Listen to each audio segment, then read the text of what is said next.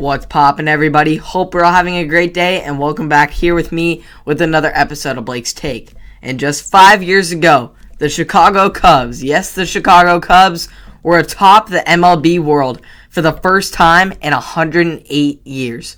It was a magical season filled with excitement and overwhelming joy from the people of Chicago who had waited over a century for that very moment. Since then, the Cubs have slowly but surely gotten rid of some of the key members of that team, such as Aroldis Chapman, Jon Lester, and Kyle Schwarber, just to name a few. But the core of that championship team was the heart of their infield, and third baseman Kris Bryant, shortstop Javier Baez, and first baseman Anthony Rizzo. The Cubs have been up and down since the World Series, but they have always had a solid chance to compete in the NL in an unfamiliar scenario for a franchise who had struggled for 108 years to get over the hump as long as they had those three players on the diamond. Yet, in just a matter of 24 hours, the Cubs managed to trade away all three of their franchise players to various other contenders and now look to start an all out rebuild in Chicago.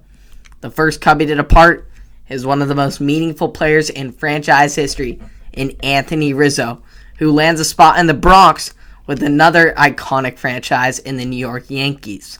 So many big hits, so much excellent defense at first base, combined with the extensive work with children's charities around the city of Chicago, all meant that he would be beloved for life. And of course, he caught that final out of the 2016 World Series, which will be he will be remembered by forever. As for Javier Baez, a young prospect from the Dominican Republic who bet on himself and the Cubs embraced him for he for who he was and his energetic energetic flashy player style who knew he was going to be bound for greatness in this league. He has been nothing short of great since being called up by the Cubs in 2014, especially on their magical championship run in 2016 where he was the NLCS MVP and homered in the historic Game 7 of the World Series against the Cleveland Indians. Just a couple years later, he then would finish second overall in the NL MVP voting in 2018.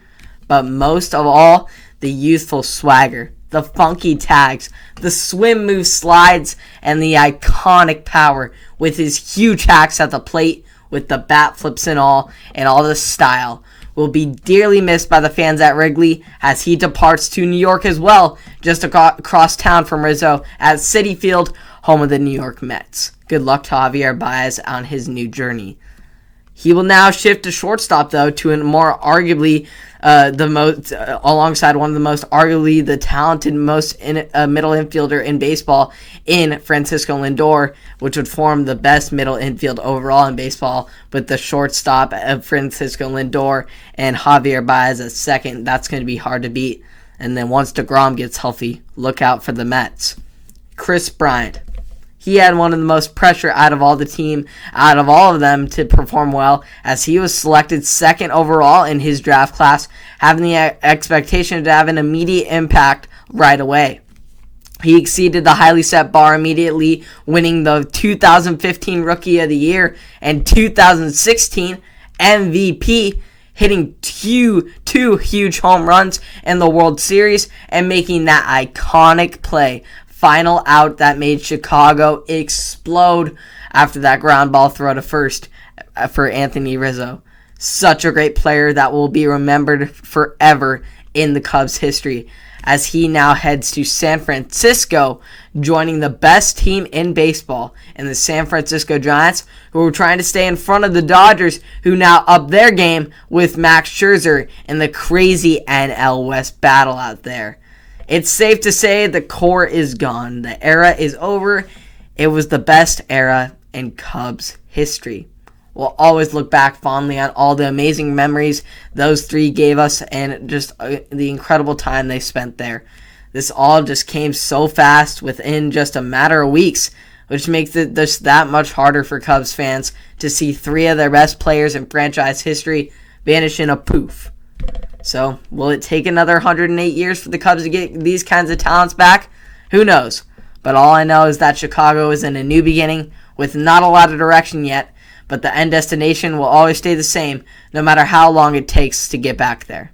So, thank you for tuning in to another episode of Blake's Take. Hope you all enjoyed that. Lots of new beginnings for these players from Chicago. They're going to be helping out these contenders immensely in their hopes of going to a World Series right now. Maybe they will get another ring, but they will know the most important one and meaningful one was that one back in 2016 with Chicago.